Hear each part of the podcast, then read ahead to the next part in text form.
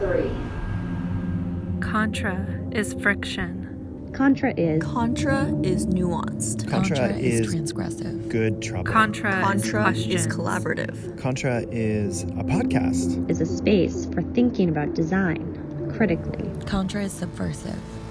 Contra is texture.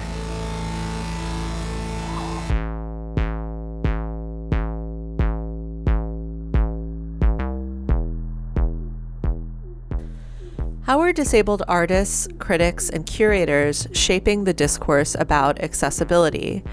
In this episode of Contra, I talked to Emily Watlington about her work as a curator of disability arts thought and practice, particularly around audiovisual media, captioning and description, and access labor.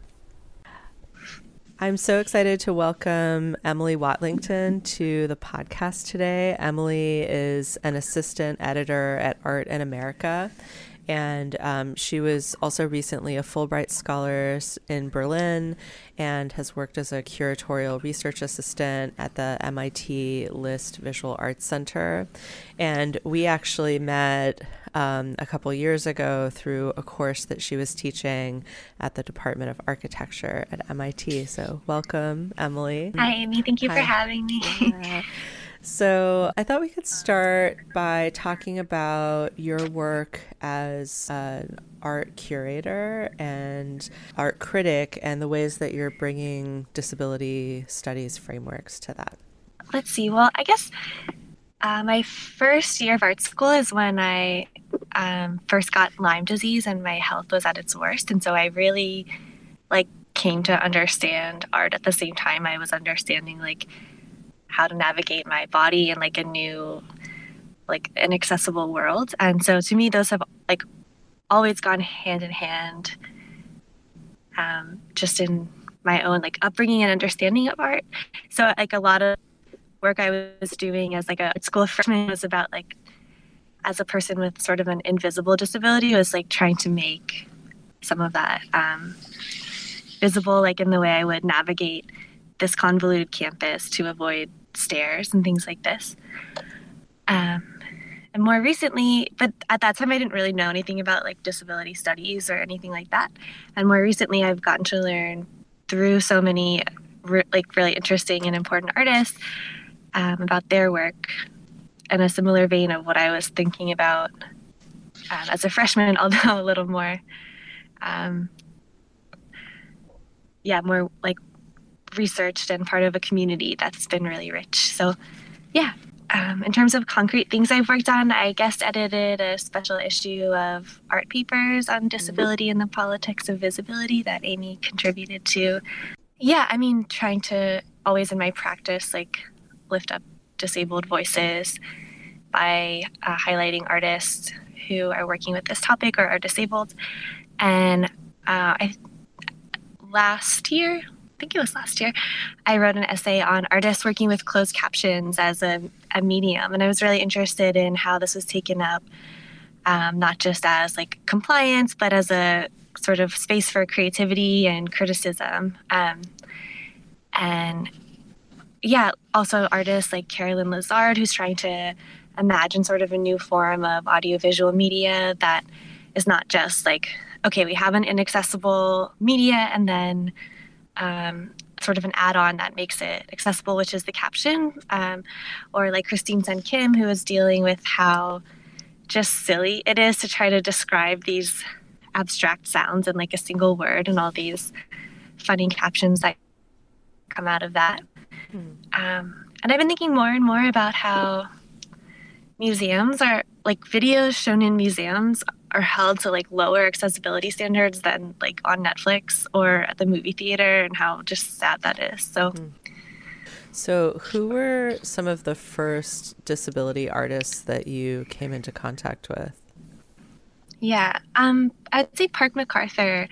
I uh, helped curate a show at the list called An Inventory of Shimmers, Objects of Intimacy in Contemporary Art that she participated in. And it was like a just sort of collection of um, various medical objects. I'm remembering now that one of them was straws, and this was before the straw ban controversies. That's really interesting. But um, yeah, how these objects, which we might consider sort of like um, sterile or cold, are actually used as objects of care. When did you kind of come into contact with disability community or disability culture? Yeah, I would guess it. I think it's like mostly from having worked with Park and then another artist named Andrea Crespo, who's autistic, and we did a show um, with him. I'll have to look up the date. I think it was 2016. Hmm. Mm-hmm. When I met you, you were organizing a course on um, disability and access and code at MIT. Do you want to say a little bit about that?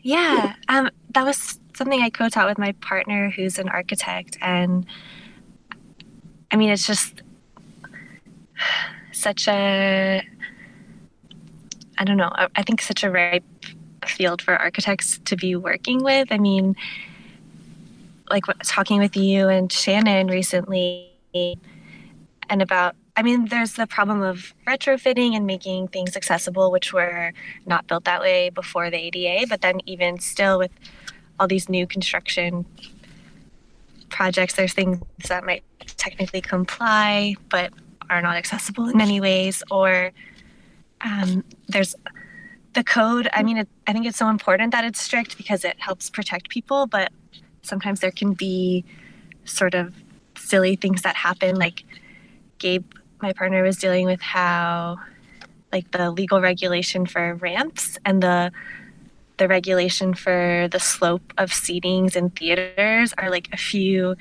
degrees different, which makes these sort of like absurd scenarios for how to, how you might have to navigate a building that has both of these things. Um, but yeah, also code I think is taught to a lot of architecture students as like this is something you have to do, not like this is a place where you can do important and creative work. Mm-hmm. Yeah, something I really appreciated about the um, syllabus that you created for the course was that you were bringing together all of these different thinkers and practitioners to talk about um, kind of like topics that would introduce a critical framework into that architectural school space. So it was really speaker focused and it was different than like a studio course. Yeah, definitely. And yeah, my background would be more in like writing and theory rather than architecture school and practice. So I definitely want to bring that to the table. Mm-hmm. Yeah yeah, it seemed like it was a really um, productive collaboration too. Thank you.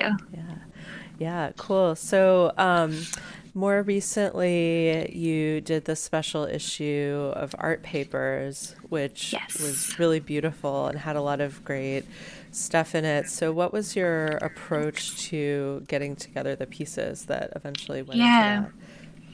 Yeah, it's funny with editing things like this because um, it just changes so much over time. Like you have an idea for what it's going to be about, and then um, contributors come and approach your idea in all these different ways that you couldn't have anticipated, which is great. And I really love that that happens. Um, yeah, the theme was originally disability and the politics of visibility, but um, so much that I, um, I don't know, so many of the contributors were focused on like um, maybe invisibility or at least ref- refuting like some of the hyper visibility like a la the freak show that can be super problematic and thinking about disability or um, like park mcarthur's contribution was sort of a response to her exhibition at moma which uh, was really the I, I would say like the primary piece was an audio tour of the show and that way um, people could have similar experiences of the show. And like her contribution didn't have images, but rather we included the stops on the audio tour as a way to think about how to make it accessible to blind and low vision audiences. But yeah, in general, I just loved that it kept getting bigger and bigger instead of like working toward answers mm-hmm. to these problems. It mm-hmm. just like expanded them. Yeah.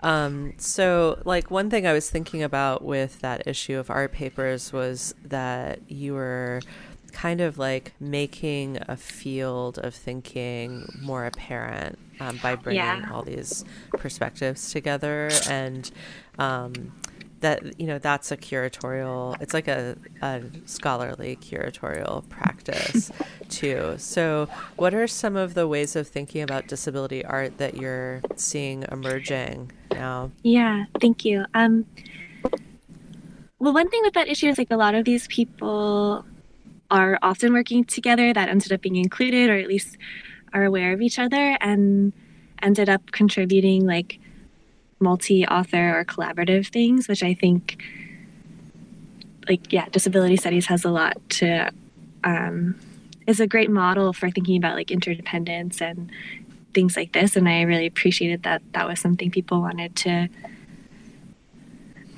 um, i don't know do like model as a method and not just a topic. Um, in terms of how people how i've seen people thinking about that today it's a good question. Like i do think there's a sort of growing awareness of just like the accessibility of art spaces which is especially rough in New York, wh- where I've only recently moved. Um, but with that is like some pushback too. Um, I'm a person that is sensitive to strobes, and I there's so infrequently strobe warnings at art events, and I in fact find like when I ask, people are really defensive and like want to protect their right to use strobes, which um, I don't know. I don't want to question someone's right to use them necessarily, but like I, yeah. What's I guess one thing that's I really appreciate about disability is like within disability community, there's a sense of like, hey, I can talk to you about my bodily needs and trust you to hear me, but in a lot of the world, that's like bodies are awkward and uncomfortable to talk about, and um, people feel like called out if you try to ask for your needs when that's not necessarily your intention. Yeah. Yeah. So do you um, see kind of like disability arts culture somehow like intervening within the broader art space around that? Yeah. Um, I think one thing it's really powerful for, like, especially in thinking about some of these videos that dealt with closed captions, like Carolyn Lazard's video, A Recipe for Disaster, uh, which is an episode of Julia Child's cooking show. Um, and Julia Child's like describing most of what she's doing. So there's already sort of a visual description component built in, but then Carolyn um, adds to that and puts the closed captions on it because it was, I guess, one of the first shows, or maybe the first show to have closed captions. But then people, or actually, they're open captions, so there were always captions on, and then people complained, and they're now we don't have open captions on all of our uh, TV shows. But then there's it turns into like this manifesto about accessibility in the arts, and so what I think that does is it sets like a positive example of like this is what people could do, and rather than like as the critic there's a lot of saying like you did this wrong but as an artist like it's like here's a model of how it could be and i think that's really powerful and can be really inspiring Yeah. Yeah, so in these cases, so there's like Carolyn Lazard, also Liza Sylvester, who does Yeah. like a similar thing. We just did an episode with her. Um, the, technique is the use of this available technology as like a space, as like a discursive space, basically, and to populate that with some other kind of discourse. Um, totally so in you know in the example that I talked to Eliza about, there we had this really interesting conversation because I had watched the video of her show. Um, so there are all these layers of mediation. Like I'd watch the video of her show, and in the video, I could see the screen and hear the sound of what was in the film um, that uh, Liza was like kind of critically captioning, and then I could see the differences between what the caption said and what the speaker on the screen was saying. And when I was talking to her about this, I was like, the speaker on the screen is saying X, and then over here you're saying Y. And she was like, "Well, I've actually I don't know what the speaker on the screen is saying because this film Yeah. was never captioned, and so this is the first time I'm even like learning about this disjuncture. So there's something really interesting um, and powerful about that too. That it's not just like a direct protest, like about Yeah. content or something. Um, although that does seem to come into it sometimes, but it's just about taking up the space that is available and using it to do something else. Yeah, that's a great way to put it. I love in the piece caption channel surfing, there's a comment. I don't know, it's like some, I think it's like a princess movie or just like some like hetero love story. And Liza just comments, like, he leads the way, of course. And I thought that was one, hilarious. And two, it just sums up like, I don't know, are your movies so precious and brilliant that you couldn't modify them to be more accommodating? Like, is this what you're clinging on to? hmm Yeah. And that like that um that kind of like misogyny or whatever is apparent from the relations between bodies on the screen and yeah, kind of thing. exactly. Yeah.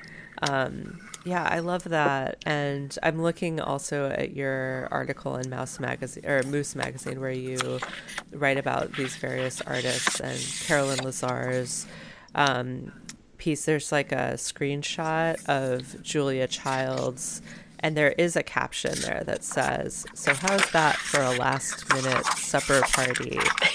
And then on the screen it's like like there's there's this other type of captioning that says Right. then no one gets any image and sound that cannot be disentangled a suffusion a cacophony um, yeah so what do you make of that kind of like dual captioning technique Yeah.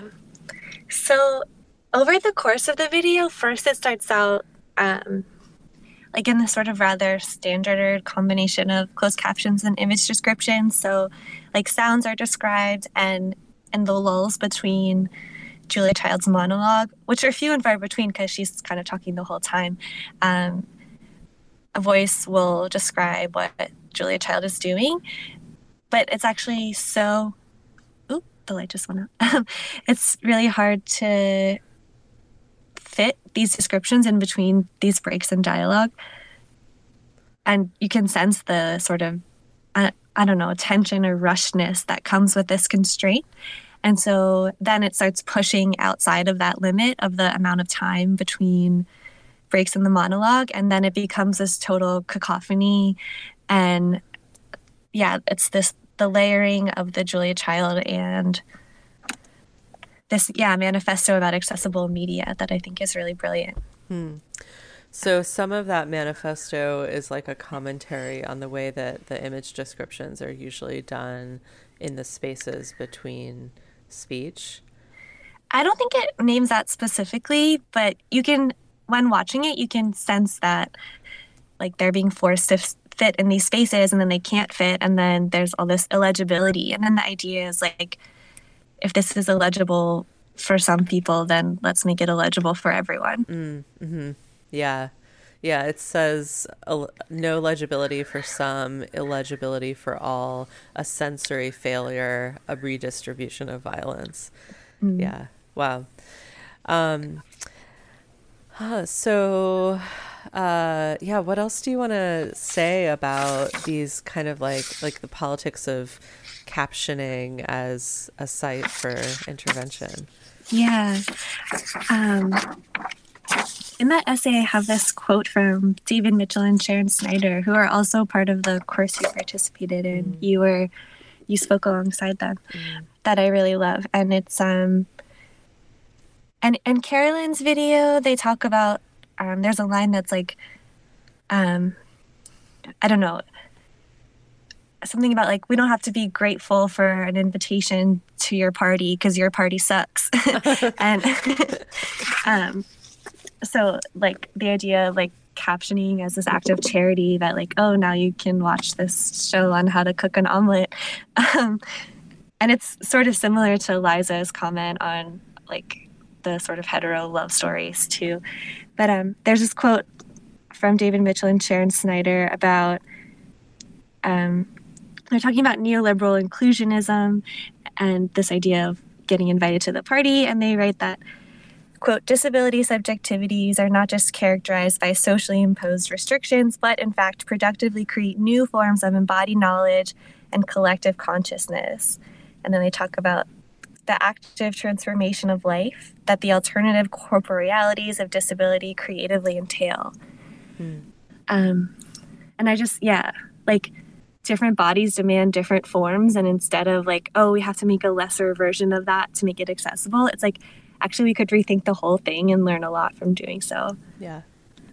Yeah, that's a really great point. It's kind of about, um, this disability politics of like anti assimilation too. Yeah, totally. Yeah, that was something that Liza talked about a lot as well. Um, it's like something really interesting that she said was that she, um, and this is in the uh, podcast episode with her, that um, as a hard of hearing person who is not part of deaf culture and community, her experience of some some of her experiences of disability are about estrangement and misfit, and in that way, yeah, um, she relates more to a kind of anti-assimilationist, like queer positioning, than uh, like a deaf culture kind of uh, position. Totally, I see that. Yeah, yeah. Um, I thought that was really interesting. Yeah, definitely. Yeah, go ahead. I'm thinking about also like in Sunaura Taylor's book, she talks about, which is Beasts of Burden, Animal and Disability Liberation. Um, she talks about like she's vegan, I'm vegetarian, and talks about that as being sort of a thing where you're constantly having to ask for accommodations. And a way I sort of see, I don't know, a relationship is like there's such a big difference between the vegetarian option being like oh, we'll just like take the meat off the burger and you can eat the bread, or like we'll think of an we'll rethink the burger and put a lovely portobello mushroom in the middle and it's going to be great. But yeah, this mentality of like the alternative is where we take away or like it's the lesser version rather than an opportunity to recreate it. Mm-hmm. Yeah, definitely. And in a similar vein, like my friends who are vegans, um, now that the Beyond Meat burger has come out, a yeah. lot of them are very resistant to it because they're like, this is the aesthetics of industrial meat agriculture. Why would we want something that bleeds and, you know, like yeah. you can just like keep that violent aesthetic trope and we'll be over here eating our portobello mushrooms. For so. sure. Mushrooms are great. Yeah. it's not, yeah. Yeah, totally um, yeah, there's so many possibilities I think for thinking with like food and eating around access. Yeah, for sure. Yeah. So, related to this, too, another artist that um, we have talked about and t- with together, uh, whose work I think touches on a lot of these themes, is Shannon Finnegan. Yes. Um, yeah. So, um, is there anything you want to say about Shannon's work, like the uh, alt text as poetry or anything like that? Yeah, where to start? I mean, yeah, what a great project those workshops are. And um, thinking about, yeah, how to describe images, especially artworks uh, for web access. I, I think about, I went to one of those workshops and I think about it all the time, and I just wish I had part of me wants like guidance and answers for how to to describe images and artworks the right way, but it doesn't work like that. what yeah. are the workshops like? Can you kind of take us through it? Yeah. Um basically she's she like she and her collaborator Bojana, I believe is her name. Um, I went to one where only Shannon was teaching, but um, she sort of describes like what alt text is, why it matters, um, what the ADA has to say about it, and things like this. Um, and then walks through, like, she'll print out a few images. Some are of people, some are of artworks, and like you get to workshop writing descriptions and sort of compare notes. And it's so, it's always so interesting to see like what things seem obvious and stand out to you, and someone else talks about something entirely different, especially with artworks, um, and especially abstract ones. I think um, a lot of the sort of standards treat images as like information, which of course they often are, but they're also like aesthetic experiences and these things are a lot harder to put into words at the same time as an art critic like something i really think it can be really powerful is like a succinct powerful description of an artwork that makes you yeah see it in a new light or no- notice things maybe you wouldn't have noticed um, another big topic is like how hard it can be to describe people's race and gender and yet how weird it feels to not mention it. Right. And that's something I think about all the time when I'm writing descriptions and I truly have no answers for. Mm-hmm. Yeah. Yeah. So, what were some of the exercises that you went through in the workshop to work through some of those questions? Yeah. Um, the so for the race and gender question, she would like give a picture of a person and you would describe them, and it was up to you if you wanted to try to guess or not. Um, and then she would give you um, the description of how that person described that picture of themselves, um, which sometimes can be like more personal. Like if you're maybe describing a picture of you on your Instagram, you might assume like that people know who you are and not say like I am XYZ, but this is me in a hat or whatever. Um, yeah, so you would also see if they chose to describe their race and gender or this sort of more personal tone. Mm-hmm. Yeah. Yeah. I mean, yeah, that does raise all sorts of questions because of the identities that are taken as given and neutral right. that often wouldn't get described based, you know, or depending on the audience and the kind of space that they're in. Totally. I mean, Georgina Kleege writes about this in terms of um, descriptions in movies and people would describe especially race if they see it as like essential to the plot but of course that varies wildly depending on who's watching and mm-hmm. yeah yeah yeah this this like i i also sometimes teach image description workshops and um, based on georgina's participatory image description practice and the thing that people always ask about um, is race and gender. And there are real differences between when people ask because they're rooted in kind of like a social justice culture where they know to ask for pronouns and that kind of stuff, and when people aren't. And mm. I've been in conversations like you know, in the university where I work about whether we should have image descriptions of um, you know, faculty or student uh, headshots on yeah. the websites. And people feel very uncomfortable with um, even self describing their images. Yeah. And, or or like you know i went through a university sponsored workshop where we were taught how to create like accessible web content. And when it came to images the best practice that they said was just to say this is a photo of so and so and not give any information about them. Mm. and i was like wait a second. Like if I'm looking at a faculty page or a student page and I'm like, wow, everyone here is white, that's like really important information to know. Definitely, yeah. That you wouldn't get if you just had image of and then the person's right. Name, you know? So and yeah. yeah, the other tricky thing this brings up is like as AI is increasingly learning to write these descriptions, like it's pretty scary to teach machines to see race and mm-hmm. and I mean what does it even mean to of course to see it, but like to identify based on looking at someone is tricky and yeah the way that that opens us up to like this mass surveillance that can be discriminatory yeah totally like and brings back all these kind of like phrenological and criminological right. things about exactly. you know identifying facial structures and stuff yeah um yeah so that's like a place where access and kind of like disability culture and art has the um, opportunity to make an intervention and to like make a clear statement about like access versus surveillance and that's yeah for sure. Yeah. And yeah it brings up like at least in the art world like a labor question, like who is writing those descriptions at a time when a lot of small arts institutions don't have like people devoted to working on access. And increasingly, a lot of artists are like, when a publication or whomever asks for images, will provide the descriptions.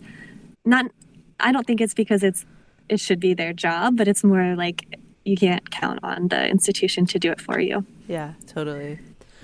Um, my lab is curating an exhibition called Crip Ritual that will Cool. be um, at, in Toronto in 2021, and one of the we're we're putting out the call kind of with this season of Contra, so I'll make sure to send it to you. Great, Um, please do. but one of the things we decided was that a condition of showing work in that show needed to be that everyone would go through like a design charrette to figure out how to make the presentation of their work more accessible, including Yeah. Having the artists themselves write image descriptions, but doing a workshop about how to do that.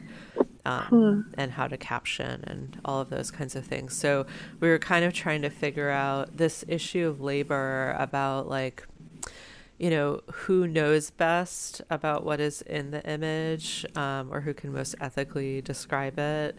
And um, how do we get like, you know, get away from this sort of like, uh, you know, like standard style of description to that might happen if one person was doing all of it. So.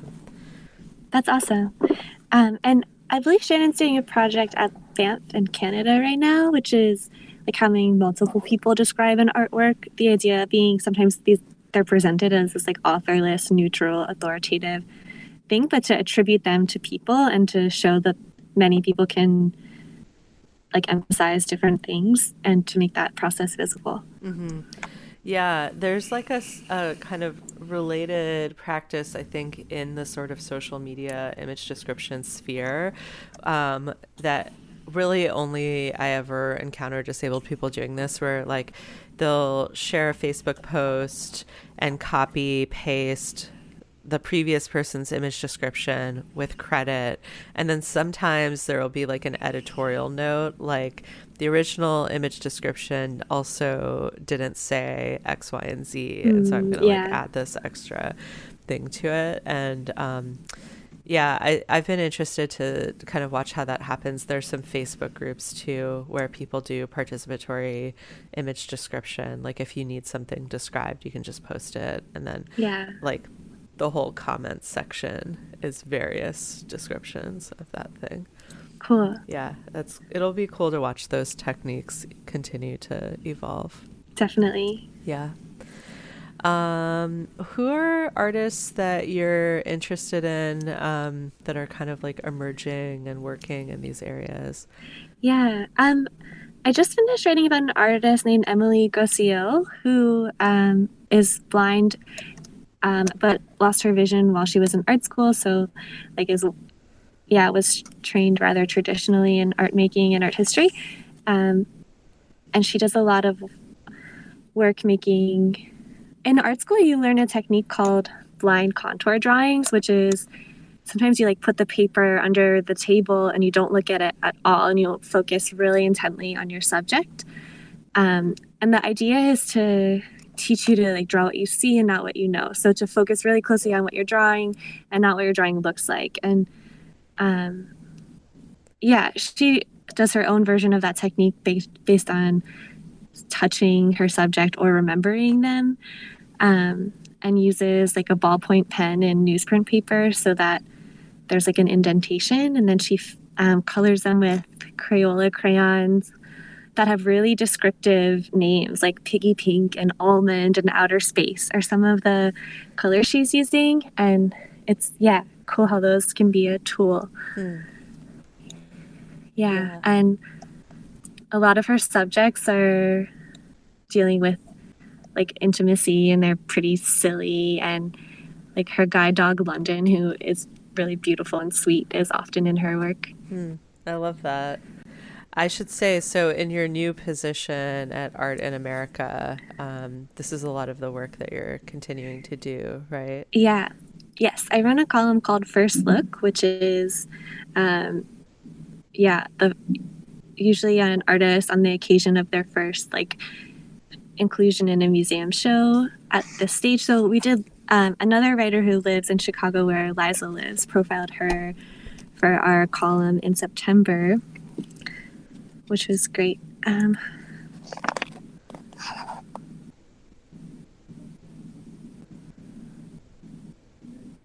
yeah, I'm blanking on who else. I mean, I wrote about Konstantina Zavitsanos in the captions essay with Amalle Dublon, but they had they recently had another show that sort of pushed some of these ideas further. It was really amazing. So um, they let's see how do i a lot of their work deals with debt and dependency like in terms of both money and disability and whatever else so part of their show were dice. So in gambling, you can roll the dice and like get a bunch of money, and um, or not. mm-hmm. And they made holograms of them. The idea being that holograms, if you cut them in half, you get two images instead of one. And the idea is like we think of like sharing and debt and interdependency as like giving something away and therefore having less, but it doesn't always work like that. Mm. Um, similarly, in 2015 at the New Museum, they had like been illegally arrested in a Iraq war protest at the Republican National Convention, and the city of New York paid out like I don't know how much money, but a lot of money to the people that had been arrested, and they just decided like this is state money or city money. I'm going to give it all away, and so every day in the summer of 2015, they just left a Visa gift card at the New Museum on this really strange, um, like, addition to their admissions desk that's supposed to make it accessible, but really the the desk is like three or four inches too high to be ADA compliant, and so they just made this drawer that sticks out. That is really a silly workaround, hmm. and yeah, anyone could just take that money and spend it however they want to go to the museum to get a coffee date. A lot of people got gas with it. Yeah, and then okay, in their newer show, they had sort of a a monologue talking about these ideas, but it was played under the floor and pitched really low. I think I think like five hertz. I don't know that if I'm saying like the technical stuff about sound, but it was really basically you experience it as a vibration rather than hearing it. The idea being that like everyone would have the same experience of the soundtrack that was then captioned. Oh wow. You definitely ran into this attitude all the time, which is like, oh, if I make something accessible, then I'll have less of whatever resource left for myself. And mm, yeah, so it's kind of like speaking back to um, ideas about access and scarcity. Totally. Yeah. Anything else exciting that's coming up in the work that you're doing in your new job? Um, good question. Um, I mean, we're thinking about how image descriptions factor into what we do, and it like in addition to alt text, like we've always been writing our pieces as if they're as if the person reading it isn't gonna see the show. So um, trying to like embed description into the text itself as well as the alt text field.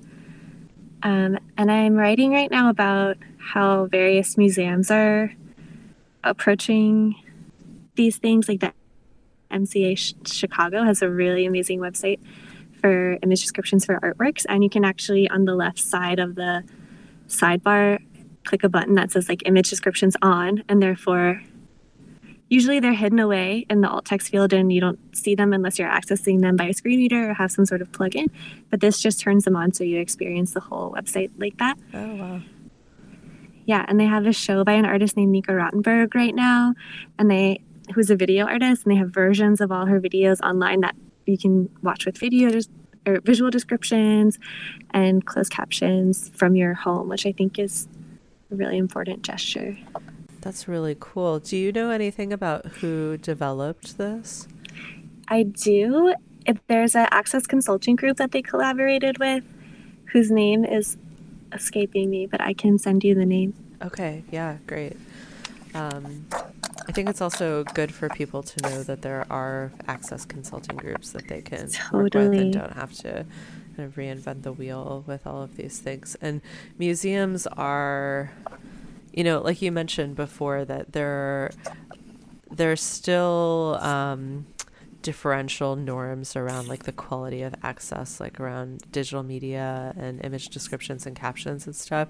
And museums are a place where there's so much experimentation around these things because Yeah. they Hmm. deal with media more than like you know some other kind of institution so it's always really interesting to me to see what people are coming up with Yeah, that's a great point.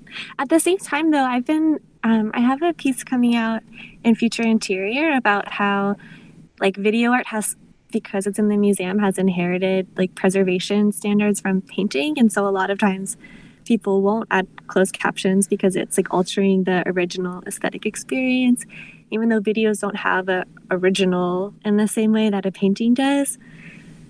So, yeah, there's these two tensions that are still being worked out. do you mean like with um, kind of like archival footage and stuff like that or other kinds of video Like a video art, like a video made by an artist that is in a museum collection. uh-huh oh okay Even though, Gotcha. yeah, some of them were. I mean, uh, if you read their writing at the time of, say, around the 70s, they're all about like radical access, which means something different, which is like getting outside of the museum. hmm then um, for a museum to show that work and to add captions onto it would be thought of as the equivalent of like writing on a painting or something Yeah. like that. Hmm. Right. yeah but it isn't. Oh, um, and one other thing I wanted to add about the access consulting groups. Um, I've talked to quite a few disabled artists who like find that they're invited to give like inspirational talks or like basically do consulting work a lot more than they are to like be artists and and show artworks, um, which is important work and like isn't a bad thing, but yeah, I don't know. It's interesting the kind of labor that people expect from disabled people. Yeah, absolutely. Um, and the kinds of labor that have like easy funding streams attached to them. Totally. well. Like in that way that like consulting can become like a day job sort of thing for Totally. that like supports other kinds of work. Yeah. And there's the complication too, and this comes up in architecture, which I'm sure you know, that there are access experts, but they're not their knowledge base is not always access centered or like disability Right. justice centered. So It's like how to not get sued. Here's the code. yeah, exactly. So there are plenty of firms that have like ADA compliance experts and that kind of thing. It doesn't necessarily mean that they are staffed by disabled people or, like Yeah. you know people who are mhm. thinking critically about accessibility and stuff so it's kind of but in that way that you're just saying like un, unless disabled people are making the choice to become access experts the there's often this like expectation or burden that Yeah, yeah totally. I hope they're getting paid a consultant's rate and not an artist's rate to do that work. yes oh great point too and that's like an important thing for people to know like if anyone is like listening to this podcast or reading the transcript and is like i'm going to reach out to shannon finnegan and set up like a workshop you should pay that person the consultant rate and not the artist rate even though the workshop is um, both a work of art and a, a type of activism Definitely. yeah. Yeah. Great. Um, so I have one last question um, Yeah. about. So we've had a lot of disabled artists and people working in kind of the intersection of disability arts and culture and design on the podcast this season. So, what are some of the future directions that you see um, for disability arts? Yeah. Hmm. That's a good question. Um, I really do think that there's like going to be a lot more of rethinking quote unquote audiovisual media to to like center other senses, like the Konstantina Zavitsanos sort of vibrating floor sound I was talking about. I think, yeah, that happened in September. Um, and Tina is the one doing the voiceover on Carolyn's um, recipe for disaster video. Um, yeah, I think there should and there's going to be a lot more rethinking how to make video and quote unquote audiovisual media accessible, like from the fabric of the original rather than through all these add ons after the fact. Yeah. Yeah. Great. It's very exciting. It's also yeah. uh, a good um, nod toward some of the work that we're doing in the lab going forward with the podcast, too, really asking, like, why does a podcast have to be primarily an audio format and yeah what would it mean to start with other types of like sensory inputs and call that a podcast too cool so, yeah can't wait to see yeah. or experience yeah totally yeah um, well, thank you so much, Emily. This has been wonderful. Yeah, it's... likewise. Thanks for having me. It's yeah. always great to chat. You've been listening to Contra, a podcast about disability, design justice, and the life world. Contra is a production of the Critical Design Lab. Learn more about our projects at mapping access.com and be sure to follow us on Twitter and Instagram. If you've enjoyed this episode, please head over to Apple Podcasts to subscribe, rate, and leave a review. The Contra podcast is licensed under a Creative Commons Attribution, Non Commercial, Share Alike International 3.0 license. That means you can remix, repost, or recycle any of the content as long as you cite the original source, aren't making money, you don't change the credits, and you share it under the same license.